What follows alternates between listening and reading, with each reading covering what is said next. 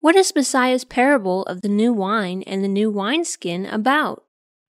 Religionists don't want this kind of thing that Messiah was doing that is free and open and real, that requires a real relationship with Yeshua and with the Father in order to operate.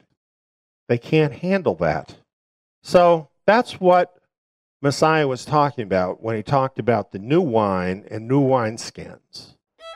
Listen to our podcast, Hebraic Insights in the Gospels, on all your favorite podcast directories. For more information about Tsiyon Road Radio, visit our website at tsiyon.org. That's T S I Y O N dot O R G. Join us for more Hebraic Insights in the Gospels.